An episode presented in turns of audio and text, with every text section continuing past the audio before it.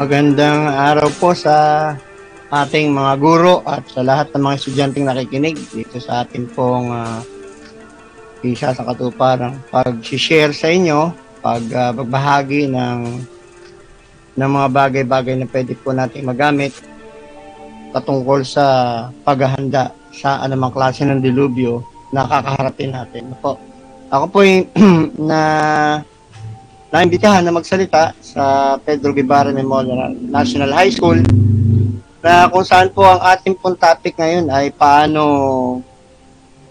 uh, ma-identify at paano maiwasan ang mga hazard po sa ating bahay. No? Pwede rin po ito may apply sa ating mga eskwelahan. Ah... Uh, Pipilitin ko pong maibigay sa inyo ng mabilisan itong aking uh, gustong maipahayag ngayong araw para po mapakinabangan po natin sa ating pang-araw-araw na paggalaw lalo na sa gitna ng pandemya po.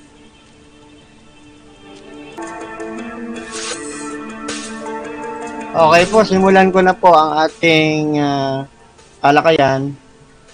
Eh, ang akin pong ginawang objective ay ang uh, mga sumusunod ma makita po natin, malocate natin yung ating mga hazard. Uh, ma malagyan natin ng marka, mamarkahan natin kung saan itong mga sinasabing mga hazard na ito na pwede natin matagpuan sa ating bahay at eskwelahan. Pangatlo po ay uh, paano natin ipiprevent o maiiwasan itong mga hazard.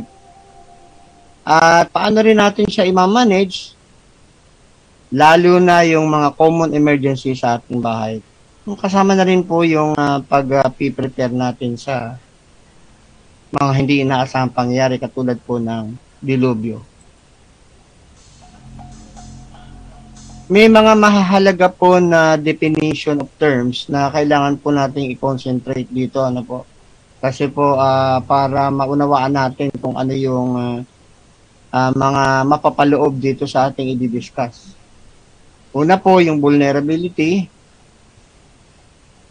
yung uh, hazard, ito po yung ating concentration, ano, ito po ay potential na pinanggagalingan ng makakasakit sa ating uh, sarili, lalo na sa ating uh, uh, kalusugan, at pwede rin makaapekto dun sa mga tao o maraming tao.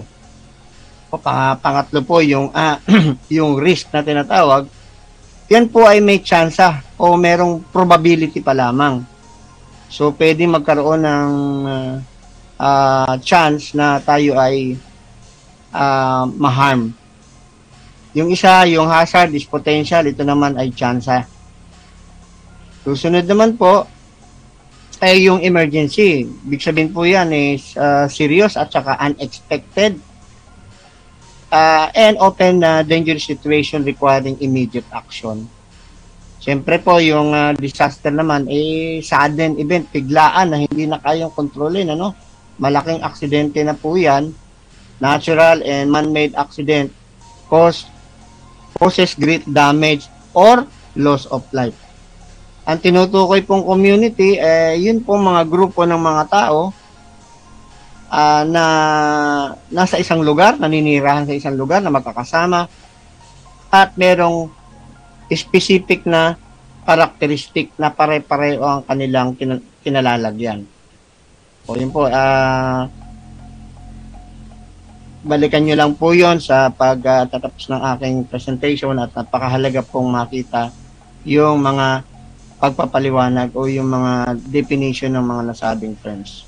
Ang mga references ko po ay uh, syempre po yung DepEd Order number 23 uh, pumapaloob po dyan yung uh, preparedness ng eskwelahan at yung pagsasagawa ng mga drills.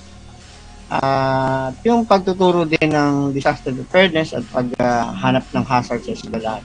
Siyempre po ay yung ating batas na noong 2010, uh, Republic Act 10121, ayan po ay uh, disaster reduction management at uh, kasama na rin po dyan sa ating mga tatalakay yung Fire Code ng Pilipinas uh, na naging Republic Act ng 2008. Siyempre po yung Republic Act 11058. Ayan po yung Occupational Safety and Health. Okay po. So, umpisahan na po natin yung ah, ah, hazard na makikita sa ating bahay. So, unahin ko lang po yung bio- biological hazard. Po. Ito po yung ah, nangyayari sa atin sa kapanahon ng ito sa sa pandemya. Yung pong mga viruses na pwedeng ah, makahawa sa atin, yung ah, rabies na galing sa hayop. Ganun din po yung mga mga bagay na pwedeng maka pag-transfer ng tetanus sa ating katawan, yung mga toxin. Ah, marami po yan. Ah, alam ko na, na i-imagine nyo po kung ano-ano yung mga bagay na yan. Yun din pong mga itlog na galing sa halaman na napakapiligroso. Marami po tayo kasing halaman sa paligid na hindi natin nalalaman na yun palang mga similya niyan or yung cells niyan ay pwedeng makaharm sa atin by inhalation or kung kumapit sa ating kamay habang tayo nagtatabas, pwede po yan kumapit dyan at eventually ay kayo po ay malason. Ganon din po yung ah, mga molds, ano, yung mga yeast, mga mushroom na nasa paligid na pwedeng maka-harm sa atin, yung mga fungi. Ganon din po yung ah, pathogenic microorganism, yung diphtheria, yung mga hininga ng ah, nasa paligid natin na pwedeng makahawa sa atin, yung tuberculosis at cholera, yan po ay ah, airborne. So, eh, tanong, eh, paano ba natin matitrace yan? Eh, kailangan po, inapapanahon na talaga dahil yung ating pag-iingat sa virus, eh, dapat po lagi tayo naglilinis ng kamay at meron po tayong face mask. Kung kinakailangan, may face shield din po. Yung mga bioactive ah, substan- substances naman po, yan po yung mga nai-inhale natin, ano, na pwedeng maka-epekto sa ating nararamdaman sa ating ulo. Pwede pong bigla-bigla na lang sumasakit ang ulo natin dun sa mga bioactive substances na pwede nating ma-acquire sa paligid. So yan po yung hahanapin natin, yan yung hazard, hazard na ating hahanapin in terms of biological hazard. Susunod naman po yung chemical hazard na kung saan eh sinama ko na po yung lahat ng possibility na pwedeng panggalingan yan. Kung meron po tayong ah, ah, mga miyembro ng pamilya na nasa kapulisan o sundalo, siyempre po hindi maiwasan meron po mga gamit na ah, explosive. Na po, siyempre po dapat maingatan yan, ilagay sa tamang lalagyan, ah, pwede pong makasakit yan. At pwedeng maraming masaktan dyan, lalo na kung yan ay mag-activate o talagang mag-explode. No? Yung mga bagay po na flammable, dapat po yan ay i- iniiwas, inilalagay sa magandang lalagyan, sa safe na lalagyan para hindi po tayo maiwasan po natin yung bigla ang pagkapo niya sa mainit na panahon o sa mga may malapit na nagsisindi, no? Nagsisigarilyo, pwede po yan na biglang maging ah, ah, hazard sa atin po yan. Pwede pong ah, pagsimula ng sunog. yung po mga oxidizing, yung mga flame, yung mga chlorine, yung mga panlinis po na pwedeng makaharm sa ating paghinga na mararamdaman natin sa ano ba yung kabaong yun? Ano ba yun? Parang delikado yan ha. Naaamoy ko na pwedeng ma, ma hazard yan sa ating katawan, sa ating health, no?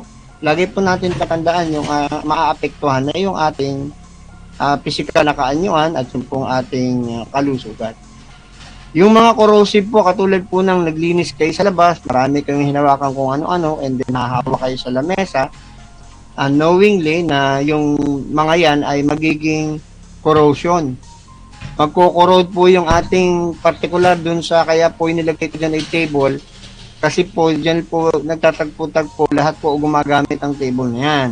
At meron po tayong nilalagay ng mga pagkain dyan, minsan ay papatong natin dyan, ah yung mga putas natin na pwedeng mag-acquire ng corrosion na galing sa kamay nyo nung kayo ay lumapit sa table galing sa ginawa nyong mga bagay-bagay, no? Pwedeng nag- nag-repair ka ng motor, nagpuspos ka dyan, naghalo-halo ka ng kung ano mga ano, nagtanim ka, na pwedeng maka-apekto doon sa table natin o anumang uh, bagay na palaging kinikilusan, laging ginagamit. So, pwede po makaharm yan. Susunod po yung acute na toxicity, yung mga totoong lason.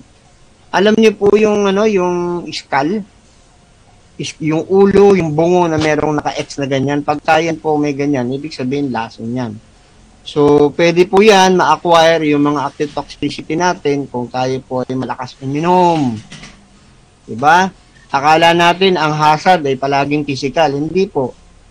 Kaya nga nandun sa definition ng ating hazard, eh, ang definition ng hazard natin, yung maapektuhan ating kalusugan, ang ating physical na kaanyuan.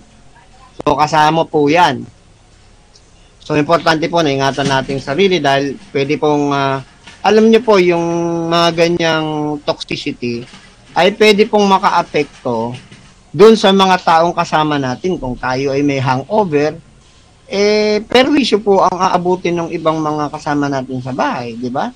Kasi mamaya po tatalakayin natin yung uh, uh, isang bahagi ng mga hazard na na makakaapekto galing dito sa acute toxicity. Sunod naman po yung mga hazardous na nasa paligid din natin, yung mga patay na halaman, patay na hayop, patay na na mga pagkain, yung mga pinagkainan na nandyan at na, hindi na i-shape yung pagtatapon. Ano? Pwede pong gawing compost yan, pwede pong ibaon yan.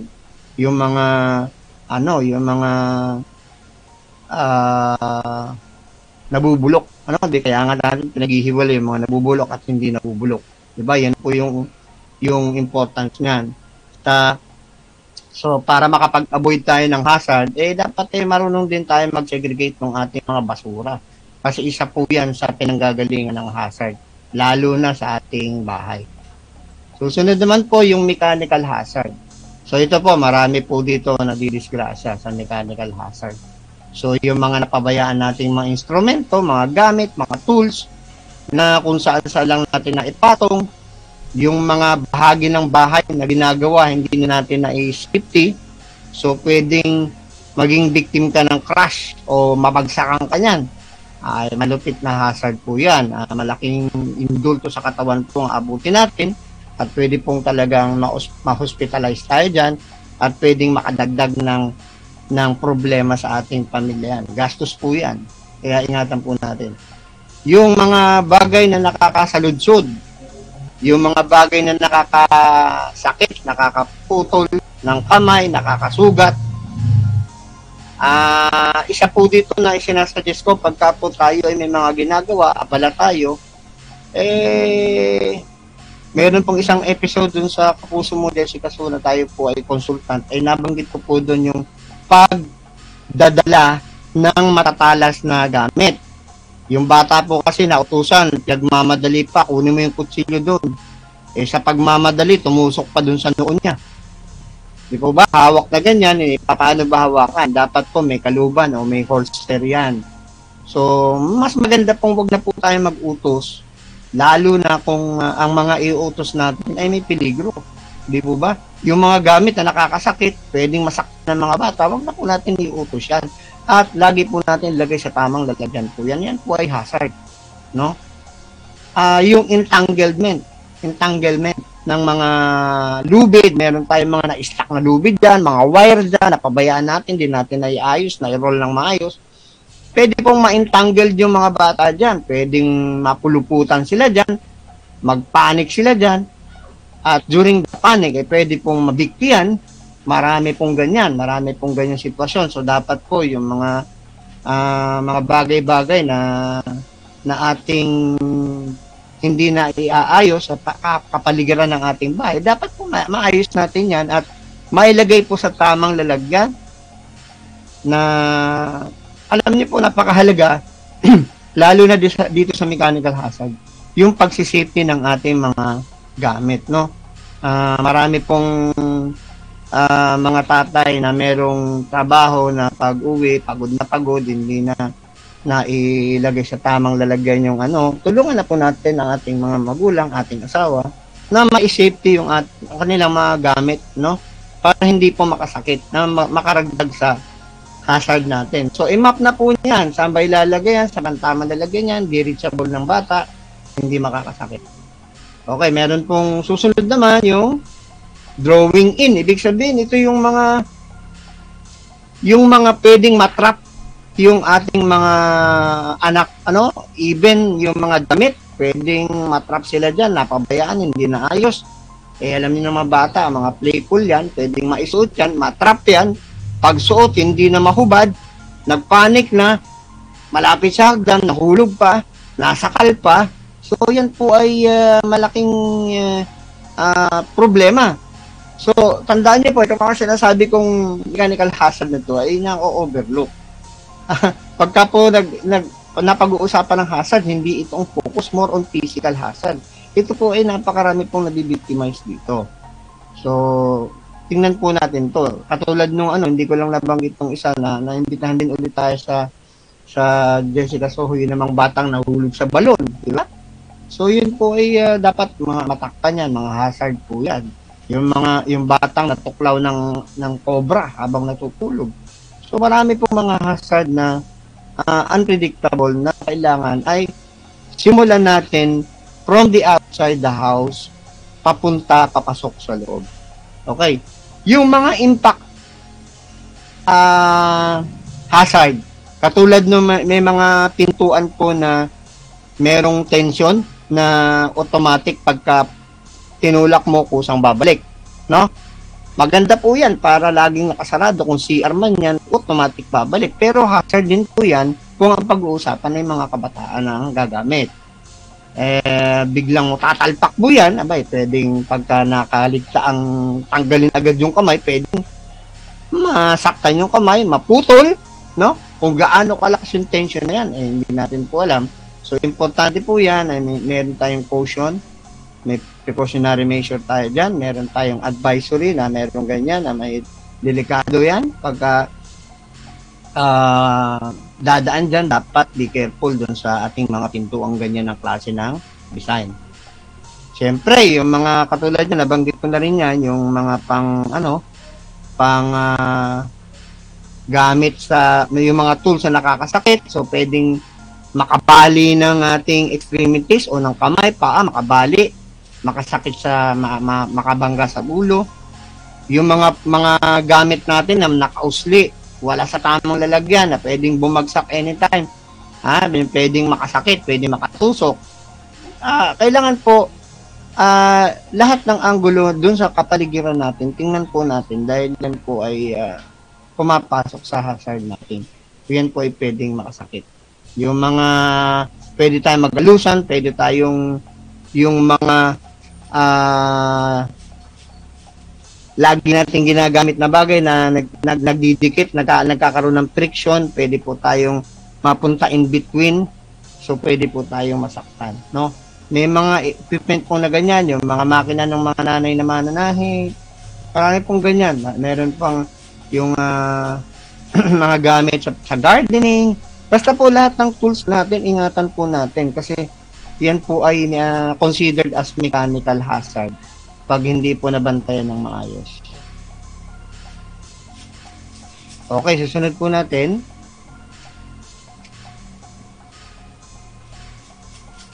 Uh, yung physical hazard, no? Ito po yung karamihan ay eh, dito po nakapokus halos lahat ng nagha-hazard mating. Ito ang kanilang concentration no? So, may mga listahan ako nakita doon sa mga ibang eskwelahan na binigyan ko ng lecture, napakaraming listahan, nilalaman lahat physical hazard. So, importante po na ma-take note ko lahat itong aking binabanggit. Pwede po nyo i- uh, i-review at uh, i-record po natin ito para ma-review nyo itong ating dinidiscuss. So, una po, yung exposure sa mga madudulas na paligid na pwedeng maaksidente, mabagok ang ulo, no? Madulas at uh, sa, maging sanhi ng ng uh, matinding indulto sa katawan o disgrasya ito pong maituturing, no? Yung pong mga bagay na pwedeng sumabit ang inyong damit, na pwede kayong mag-trip off, pwede kayong bumaligtad dahil dun sa mga paligid nyo na pwedeng nakaka gambala o nagiging obstacle sa inyong everyday na paggalaw o yung movement nyo pang araw-araw. Sabi ko nga, dapat bilang yung baitang. Mamaya po, i-discuss natin so, dun sa pahapya nating preparedness program, eh, uh, disaster preparedness sa ating pamilya, madi-discuss po natin yung mga ganyan detalye. So, yung mga pwedeng ikahulog natin na danger na mga bagay na nakaharang instead na maka smooth ang lakad mo, nagkaroon ka ng barricade doon, hindi mo na na matagal nang hindi na ayos, eh hindi naman mabuhat-buhat dahil napakabigat, eh gumawa na po tayo ng paraan. Pagtulungan po nating buhatin yan dahil alam natin na yan po ay makakadisgrasya. So alisin po natin dun sa sa ating lagusan o daanan para hindi po makadisgrasya yan. Yan po yung mga tinatawag natin na naka-barricade na mga gamit. Marami pong ganyan. Sa dami ng gamit, di na natin ma-concentrate. Ngayon po mahabang panahon na pwede tayo mag uh, isa katuparan natin yung paglilinis at pagtatayos ng mga bagay sa tamang posisyon. Pagka wala po sa posisyon yung mga bagay, palagi po nakaka-aksidente yan. Uh, yun din po mga octopus natin. Ako, napakarami. Lahat, bawat uh, lahat ng tao sa bahay may cellphone. Iba, dalawa pa cellphone, tatlo cellphone. So, yung suksukan na nagiging octopus na. So alam naman natin violation 'yan sa safety ng elect- ng electrical ano? Na safety ng ating bahay, yung fire safety napakahalaga po 'yan na hindi reachable ng uh, ng mga bata na meron din kami isang episode sa kapuso mo na yung bata ha itinutok yung tinidor doon sa suksukan ng kuryente di patay yung bata so importante po may mga cover yan uh, ngayon po sa fire code hindi na po inaalaw yung mga suksukan na, na masyadong mababa na naaabot ng uh, mga bata. Lalo na kung ang inyong bahay, ang inyong lugar ay binabaha, eh kung kung konting baha abutin yung suksukan, eh peligro po 'yan. Dire niyo. Pag tumapat na doon sa suksukan yan, lahat kayo makukuryente na doon sa baha. So, uh, nire-require na po yan sa fire code, building code, na medyo elevated na po yan at not reachable by mga small children, no? Uh, please, uh, yung pong mga extension natin ay wag po nating itatabi sa ating higaan. Ha? Habang nag uh, babubbles, habang nag-EFB, ha? Yakap-yakap pa yung extension wire, nakasuksok doon yung uh, yung ano habang ginagamit. Pinaka-safe po na mag-charge, eh patay ang cellphone habang sina-charge. Yan po pinaka the best na charging. Patay ang cellphone. Hindi yung habang ginagamit mo naka-charge. Marami na pong nasunog ang muka, ha?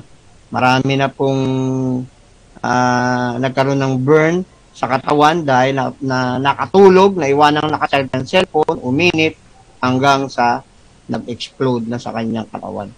So, yung, yun din po, alam niyo po ba yung ingay sa paligid habang kayo ay natutulog? Yan po yung hazard. So, kaya nga yung mga yung mga nagtatrabaho baka ginagawa yung kalsada, napakarami pong permits na kinukuha niyan dahil yan po ay uh, ingay po na nakaka-apekto sa ating kalusugan. Hindi po, eh, ewan ko lang, yung mga nakatira sa yung home along the riles, nasanay na siguro, yung malapit sa airport, nasanay na siguro, na immune na, pero kung papansin niyo yung mga bata, palaging nagkakaroon ng problema sa kanilang tenga. Nagkakaroon ng ear problem uh, dahil po na nasanay na sa maingay. Ngayon, pag nakikipag-usap po, palaging pasigaw na. Kasi po, nasanay na, na-immune na yung kanya, nahina na yung kanyang pandinig, kaya pag nagsasalita siya, halos hindi niya na marinig yung sarili, lang, sarili niyang boses, nilalakasan niya ngayon ang kanyang salita kasi kulang na yung receiving uh, capability ng kanyang tenga. So, uh, hazard po yan, yung noise. Yung vibration, yung malapit ka sa kalsada, no? Nagba-vibrate yan ha. Habang pag natutulog ka biglang akala mo nagba-vibrate. Eh paano kung lumindol? Di mo na alam, vibration lang ba yan? May dumaan lang bang truck? Baka lindol na yan. So, uh, malaking problema kasi hindi na natin maililipat yung ating bahay. Nandiyan na po tayo. Pero, uh, uh, siguro, ang pwede nating mga options dyan ay eh, maggawa tayo ng mga yung uh, higaan na hindi maapektuhan ng vibration. Pero at least dapat meron tayong ground shaking or earthquake monitor. Meron po kami mga earthquake monitor na pag konting galaw, umiingay po yan, nag-aalarm. At least within 10 seconds, makaka, makakatakas ka pa. Meron din pong uh, mga alarm system na yung mga seismic monitor na nag, nagre-register pa, nagte-text pa sa amin yan kung gaano kalakas yung lindol. Doon sa mga building na bintay namin, ininstall namin ng seismic monitor. Mga eskwelahan, mga colleges na may ganyan, nag-text sa principal lang. Pag lumindol, anong intensity ng kanyang eskwelahan. Ah, uh, yun din po mga radiation, yung malapit na sa mga cell site, yung mga bahay na malapit sa cell site. Nako, marami pong ganyan. At yan po ay merong hazard. Hazard po yan. Kasi yung, uh, ano, yung radiation dun galing sa cell ay nakaka-affect po sa ating utak. Kaya, kahit po yung cellphone natin, yan po ay hazard. Pagka wala po kayong tigil ng tawag, wala po kayong tigil ng titig din dyan, ay meron pong radiation, nag, nagra-radiate po yan at nakakadagdag po ng hazard yan. No? So, sana po ay uh, paggagamit tayo, meron tayong earphone na may mic na, no? para nakalayo sa atin yung cellphone. Kasi habang nakadikit po sa atin yan, may radiation po yan. So, hazard po yan. Imagine, na baka na-overlook niyan, araw-araw yung hawak ng cellphone. Ha? Long use of cellphone is hazard. Long use of uh, text-text, FB, FB, hazard po yan. Ha? Hindi lang, mamaya may papaliwanag pa ako kung gaano kalupit ang hazard niya. Ano pa? Yung init, yung, yung, yung sobrang init, sobrang lamig, hazard din po yan. Lalo na yung malapit ka sa apoy, no? May mga area po na uh, mga kawawa natin kaba, kababayan nandun sa sunugan ng basura, mainit po yan, naka-hazard po na malapit na hazard po yan. Okay? Sunod na po, ito po ay sa aking palagay, ito po ang pinakamahalaga sa lahat na hazard na dapat po natin laging tinututukan. Ano po? Importante po ito. Sinabi ko na kanina, yung uh, sa cellphone, eh, magkakaroon ka din ng lahat ng ito ay involved doon sa paggamit ng ating mobile phone. Sorry to say that. Yan po ay hazard galing sa ating uh, matagal na paggamit ng mobile phone. Oh. So, stress, yung stress, pa, paano tayo na-stress? Yung physical tension natin, yung feeling ng, yung emotional feeling natin. Pagka po tumatagal yan, ah, nagiging ah, malupit na stress po yan at yan po ay hazard.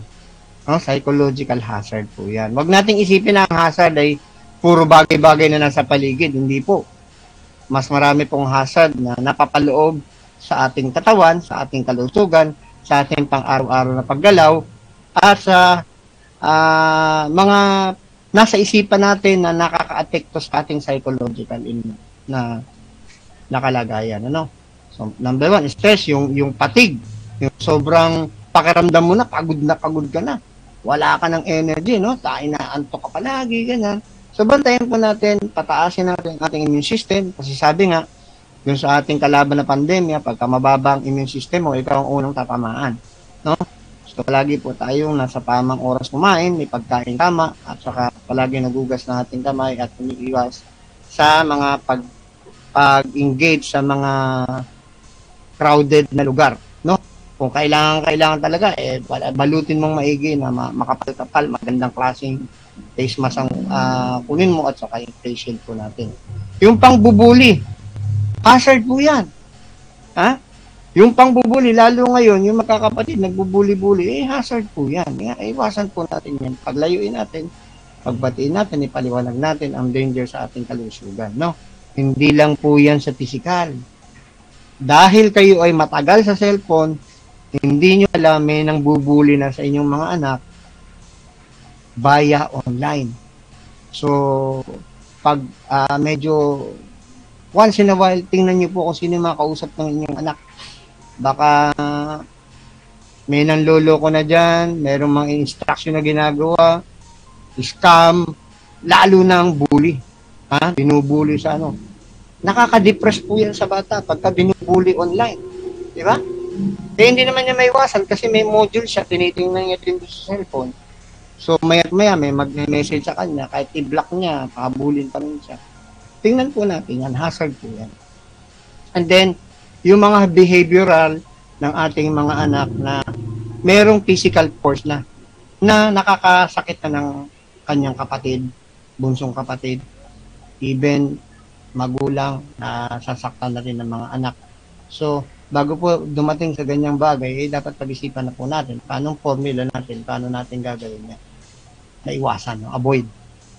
Yung aggression po, yung violent behavior ng towards to other person. So, pwede po yan sa kapitbahay, sa sa pumipick up ng basura, sa nagtitinda ng gulay na nagdi-deliver sa inyo, sa mga grab na nagpapadala, nagdadala ng inyong order, eh, iwasan po natin yung violent conversation na magkakaroon, mag, mag-elevate, ma-aggravate dun sa violent behavior, uh, pumapangit yung ating attitudes toward, to, towards to another person, ay yan po ay hazard. No? Psychological hazard po yun. Yung harassment, yung pananakot, yung mga masyadong offensive na nakaka-intimidate at nakakapampahiya. Iwasan po natin yan para hindi po tayo makakarma. Baka sa sobrang suplada natin, sobrang ah, sobrang pasigaw ka laging makapag-usap, no? Eh, babalik sa iyan. 'Di ba? Magbubumirang sa iyan. So, mangyari, ah, kagkakaroon ng intimidation at pupunta na naman tayo doon sa violence, sa aggression na naman mapupunta yan, yung mga harassment na yan, di ba? So, iwasan po natin yan, hazard po yan. Malinaw na hazard. Yung, isa pa, yung pakiramdam mong pagod na pagod ka na, drain na drain ka na, halos araw-araw ganun na pakiramdam, burnout ka na. So, kailangan mo ng tamang pagpapahinga, tamang uh, oras ng uh, uh, ng, ng uh, timing, scheduling ng iyong mga ikinikilo sa pang-araw-araw, no? So, dapat po yun. Okay. So, pahapyaw, medyo kinakapos tayo ng oras, kaya bibilis-bilis ako na po ito sa family disaster plan. Po, para yung isang speaker naman ay na, may oras. So, family disaster plan, siyempre po, unahin natin yung individual. So, paano ba naghahanda ang isang individual? Napakasimple po ng formula. Wala po? Uh, ang individual preparedness po ay uh, napaka simple ng formula diyan kung ano yung porsyento ng inyong preparation yun ang yun ang percentage ng inyong survivability. Kung paano ka naganda gaano karami ka naganda pang ilang araw yan yun ang inyong yun ang iyong survivability. So 3 days nag-prepare ka okay. Itong 3 days yan 1 week nag-prepare ka o di pa 1 week. Very specific Very simple. Equal. Diba? Percentage of preparation is the percentage of your survivability.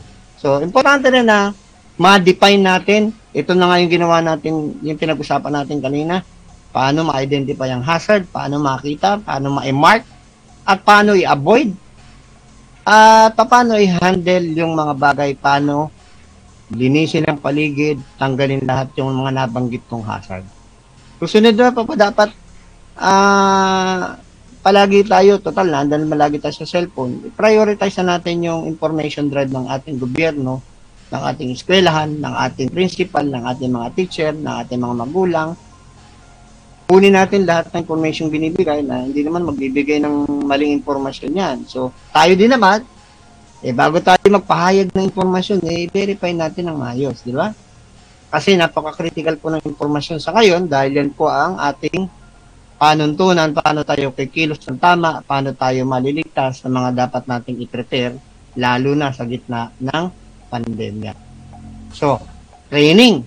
So, napakarami na po namin nabigyan ng training. Meron kami kinakandak na training sa Zoom. Meron din kaming uh, uh, sa physical. Pwede na po yan pero limited at saka po tayo ay, uh, ay compliant sa IETF. Paano ba kayo mag-develop ng plano sa pamilya? Kailan ba kayo nag-uusap? Pag nagkakainan, sama-sama ba kayo? Dati, bago kumain, nagdadasal. Ngayon, bago kumain, pinipicturean yung pagkain. Nagse-selfie. So, isama nyo na sa schedule nyo habang kumakain ng salo-salo, yung paano mag-develop ng plano, paano tatakas, saan tatakas, saan dadaan, anong dalang gamit, ng araw, saan magtatagpo-tagpo, kung makakahiwalay, hindi magkakasama, saan magkita-kita. So, yung evacuation, planuhin din. Ano mga dadalhin, gaano karaming dadalhin, kaya ba natin? Buhatin yan ng ah, tatlong araw tayo maglalakad papunta dun sa, na lugar. Kung kaya lang natin buhatin, kasi baka hindi natin kaya buhatin, eh, ah dun tayo mag-pass out sa pagod. O, and then, yung go bag, napakalaga po niyan, yung disaster kit, go bag, ah, ano bang tawag diyan? Kikay kit, kahit anong itawag niyan, basta importante po yan, ay go bag. Yan lang dyan po lahat ang ating pwedeng gamitin at least pang tatlong araw hanggang isang linggo. Okay po. So, ready as individual, ah, meron akong ruleta rito. Ito mapipili nyo kung alin ang pinaka-the best dito. Eh, di maganda po, ano? Pero actually, sasagutin ko na rin dahil sa time constraint, ang priority po natin ay sagot na iba, tubig, gusto ko tubig, pagkain, eh, damit. Ah, saan ako magtatago? Eh, first aid, ano ba una? Sigawan ng tubig, pero ang number one po, nasa ibabaw na security. Whatever you have, whatever you have, guard it with your life. Actually, mitsa po ng buhay ang pagdadala ng go bag, kaya huwag nyo nang gandahan yung bag, baka yung bag pa lang, mitsa na ng buhay nyo. Importante po yung nilalaman. Anong laman? Ng go bag, no? Uh, magnanakaw, tapos yun, ma- matipicturean pa. Kaya po sa Undoy yan, nung uh, responde kami sa Undoy. So, recommended priority, yan po yung mga pagkakasunod, tamang pagkakasunod-sunod. Eh, tingnan nyo na po sa ibang bansa. Subukan mong pumasok sa isang lugar nang walang paalam, eh, mapaparil ka nang walang patumangga dyan. Hindi katulad sa atin dito, nagtutulungan, no? Sa kanila, hindi. The moment na makita na lang may danger, walang sabi-sabi, babarilin ka na lang. So, disaster kit, paano ba mag-assemble? Uh, pahdiyaw din, mabilisan. uh, para po magkaintindihan tayo, no? Uh, ito po, for the purpose of uh, this lecture, ay uh, I'm not encouraging, pero kung kayo po ay meron ng ganyan, edi okay naman po ang inyong asawa ay nasa law enforcement, eh magandang paghandaan na rin po bilangin ng mga gamit, alamin kung saan nakalagay, saan ang tamang lalagyan, kumpleto ng dokumento, kumpleto ng lisensya, para naman po kung gagamitin natin pang depensa sa ating pamilya ay tama po yung ating kinalalagyang nasa legal po tayong pamamaraan. No? Content ng GoBag, ito po, pakapyaw din, mabilisan. O, yan po. Karamihan po dyan ay pumapaloob doon sa limang basic component, fire making capability, signaling device, food and shelter, first aid kit, medicine kit. Yung medicine kit ay for medication. Yung mga nagme-medication dyan, may maintenance. Ah, check nyo yung uh, prescriptions, then expiration every 6 months, pinapalitan. Yung first aid kit ay for minor wound. Pagka mabigatan na problema, eh, hindi na po first aid yon No? So, yan po nakikita yung kit. Go bag, yan po ay para, ang go bag po ay personalized. Ano po? Hindi po yan standard. Meron pinamimigay sa DepEd na standard basic component. Pero kung anong karakteristik mo, anong pagkatao mo, dapat yun ang nakalagay.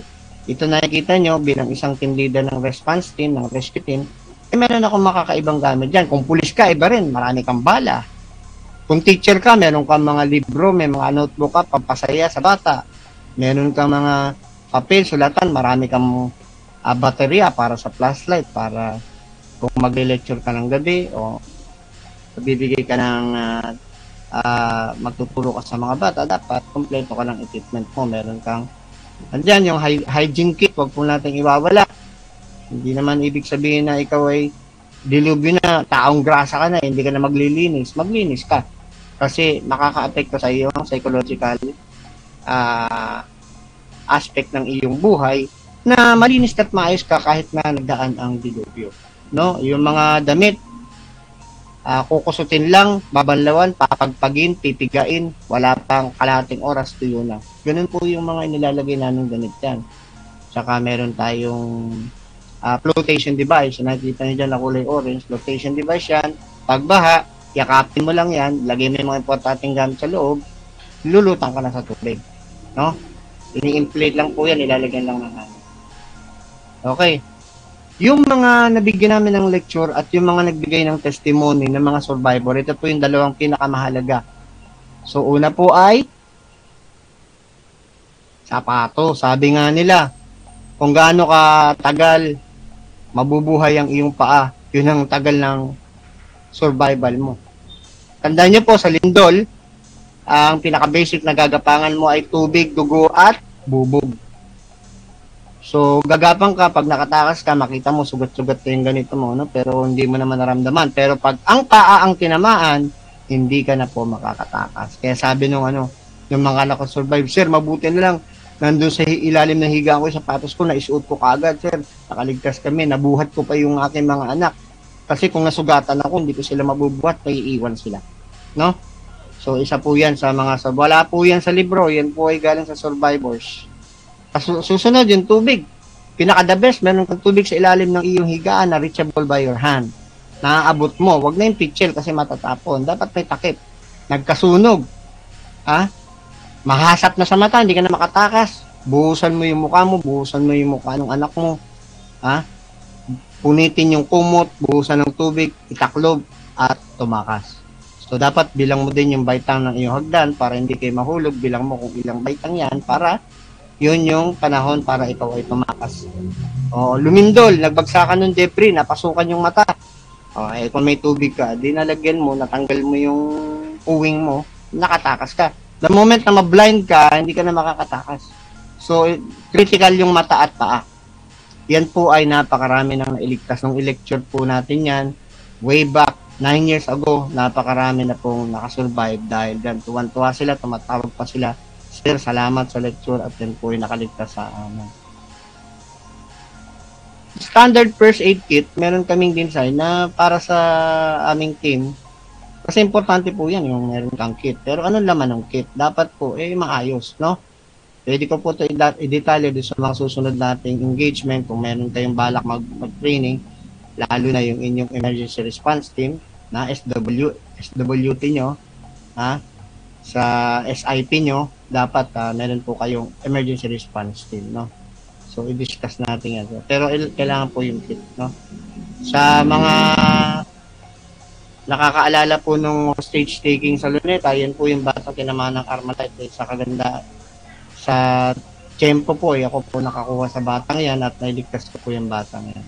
Meron po specific na gamit dyan sa mga tama ng bala. Ako din po naglabas doon sa bus nung mga na-hostage doon, nabuhay pa, ako pong unang pumasok at ako po nag-lead ng uh, uh, rescue operation dyan sa Luneta. Yan po yung mga bagay na hindi ko makakalimutan dahil sa uh, mga indultong nangyari at mga disaster. Common emergency, paano natin i-handle, no? Importante po, kauna-unahan, marunong tayong mag-identify ng life-threatening condition or situation ng tao. Kailangan na ba ako dyan? Lalapitan ko na ba? Anong magagawa ko? Kailangan alam kong i-identify yung taong kailangan talaga ng tulong na nasa bingit na ng kanyang kamatayan. Karamihan po nangyayari, nag, pinagkakaguluhan yung tao na na-disgrasya, hindi naman alam kung anong gagawin. So, yun po yung nakakadagdag doon sa perwisyo na nangyayari. So, importante po dyan na mabilisan din, tatlong bagay nakakarin, nakakaramdam at may pulso. Pag yung pong tatlo na yan, wala. Huwag na po kayo mag-utubili, automatic na po yung ating CPR. Alam niyo naman po yung CPR, ano? So, tatlong bagay po. Walang, hindi nakakarinig, hindi nakakaramdam, walang pulso. Kandidato na po yan. Automatic na po yan. Tumawag na kayo ng tulong habang gagawa kayo ng CPR, no? So, paano ba nina-handle yung drill? eh kaya tayo nagdi-deal para matuto eh baka naman nagdi-deal tayo baka ma-accidente pa tayo hindi magandang puhunan yan ng preparation di ba dapat po marunong tayo mag-handle ng drill kung ano-anong klaseng drill at kung ano yung mga dapat natin gawin alam ko na well versed kayo dyan pero uh, kung mapupuntahan yung aming website ay makikita nyo kung paano mag-handle ng drills lalo na sa eskwelahan ang aming foundation yan po yung mga security. Uh, realistic drill po yan, mga security dyan. Nag-extricate sila ng pasyente and then after makuha ang pasyente, mag-intervene uh, sila kung anong gagawin. Kahit sa mga building po, pinabababa namin ang building yan. Yan po ay 8-story building. Bumababa, drill pa lang po yan. Ah, meron din kami mga emer- emergency response training na ginagawa, no? Meron kaming mga uh, company na bigyan ng mga training. Kung sino-sino dyan, marami din pong nabigyan kami ng team building with life saving. Habang nagti-team building, na certify na ng kanilang emergency response team ah BLS certification at nagkakaroon sila ng rescue Olympic. Olympic ng rescue, nagko-compete sila. Ah, tatlong araw po yung training niyan at ang outcome po niyan ay napakaganda. So, marami po kaming ganyang klaseng training na na-conduct. Ah, including mga eskwelahan po sa NSTP. Ang akin pong foundation ay accredited ng Commission on Higher Education to facilitate and provide NSTP training nationwide. So halos lahat po ng colleges dito sa Manila nabigyan ng UP, Ateneo, Lasal, lahat lang po hal- lahat wala kukunti na lang po hindi namin nabigyan. Then emergency response training, nakikita niyo po 'yan mga pati sa mga gasoline station, eskwelahan, mga company, construction. Ito po, mga special child po yan. Yung aming tinraining dyan, mga autistic yan, mga special child. Takot na takot ang magulang paano itakas ang kanilang anak pag may sunog at lindol. Aba, ay nung nag, nag-drill na po kami with, with the smoke diving, eh, umiiyak pa yung nanay. Yung mga anak na autistic pa na unang lumabas. Ano po? So, importante po na may Ah, interoperability syempre po eh mag-partnership tayo sa mga barangay natin, sa mga local government natin, sa ating mga police. Ah, kami may partnership pa kami sa media. At ah, ang aming pong reporting ay sa NDRMC as national responder. Ano po? So, meron din po kami sa mga security practitioner, tactical operation, sa ating mga police, sundalo, kami rin po nag kakandak ng training kaya nabigyan na kami ng konting uh, recognition ng ating defense uh, secretary. Uh, pati po sa ating AFP tayo po nagkakandak ng training sa ating mga PNP personnel tayo rin po. At uh, sa advocacy naman po namin ay mga barangay tinuturuan namin yan. Pitong taon po kami nagturo nationwide. Libre po yung turo, turo sa barangay nationwide sa mga park lang barangay, yung mga unang nadadali uh, nakakuha po kami ng grant sa mga generous na tao at yan po ang aming uh, ginamit na puhunan para matulungan ang halos isang milyong katao po sa pitong taon. At ang outcome po niyan, marami pong naligtas during Yolanda, nakapag-survive po silang lahat. So bago po ako magtapos, eh, pwede pong paking, panoorin niyo po itong uh, ilang uh, bahagi ng aming uh, uh, ng aming kinandak na training at uh, na-cover po ng, ng media yan. Yan po yung uh, age 7 to 16 years old participating. ulitin ko, lang, ulitin ko lang po ano, para marinig yung audio. A seven hits Quezon City. These children are stuck in a room in a collapsing building. Some of them are wounded. It looks real, but this is only a simulation of an earthquake disaster, with children aged 7 to 16 years old participating. Thank you po dahil binigyan kami ng pagkakataong mag-practice para sa ganitong sitwasyon. The Search and Rescue Units Foundation gives free training on basic survival and rescue skills for families in Quezon City. 80% ng namamatay ay hindi dahil sa actual na disaster. Ang kinamamatay nila, nagulat lang sila. The Philippines, which is located at the Pacific Ring of Fire and the Typhoon Belt, is among the most disaster-prone countries in the entire world. As the typhoon season begins, and with a potentially massive earthquake threatening Metro Manila, based on a forecast by experts, authorities are calling for massive public drills. Jerry Carual also showed us the contents of ideal emergency bag. Sleeping bag, extra clothes and blanket, raincoats, bags, ropes, life vests, goggles and masks, flashlights, signaling devices and handy knives, ready to eat food, medicines and first aid kit, and even a help signage. But for families who are on a budget, these are the must-haves.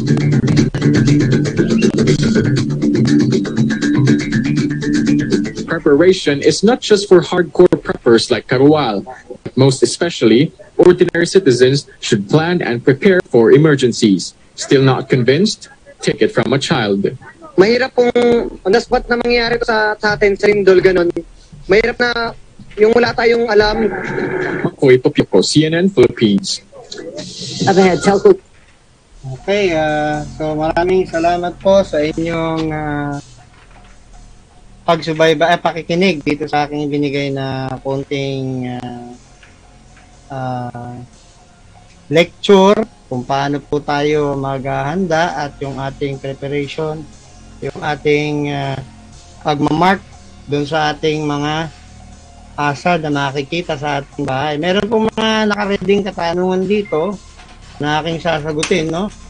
Ang nakikita ko lang po rito na hindi ko natalakay, eh yung mga, actually meron din, pahapyaw, no? Nabanggit ko na kami nagkakanda ng training sa mga disabled, no? So, meron pong ah, technique dyan para maitakas, kailangan po pinapractice. Ang pinaka-critical lang po naman dito, eh, paano mo i-practice yung nasa isip mong technique, no? Ah, critical po 'yan dahil yan po ang survivability ng ating mga person with dis with disability or PWD or person with different ah, ability. Yung apat po yung ating binabantayan, hindi lang itong mga disabled, no?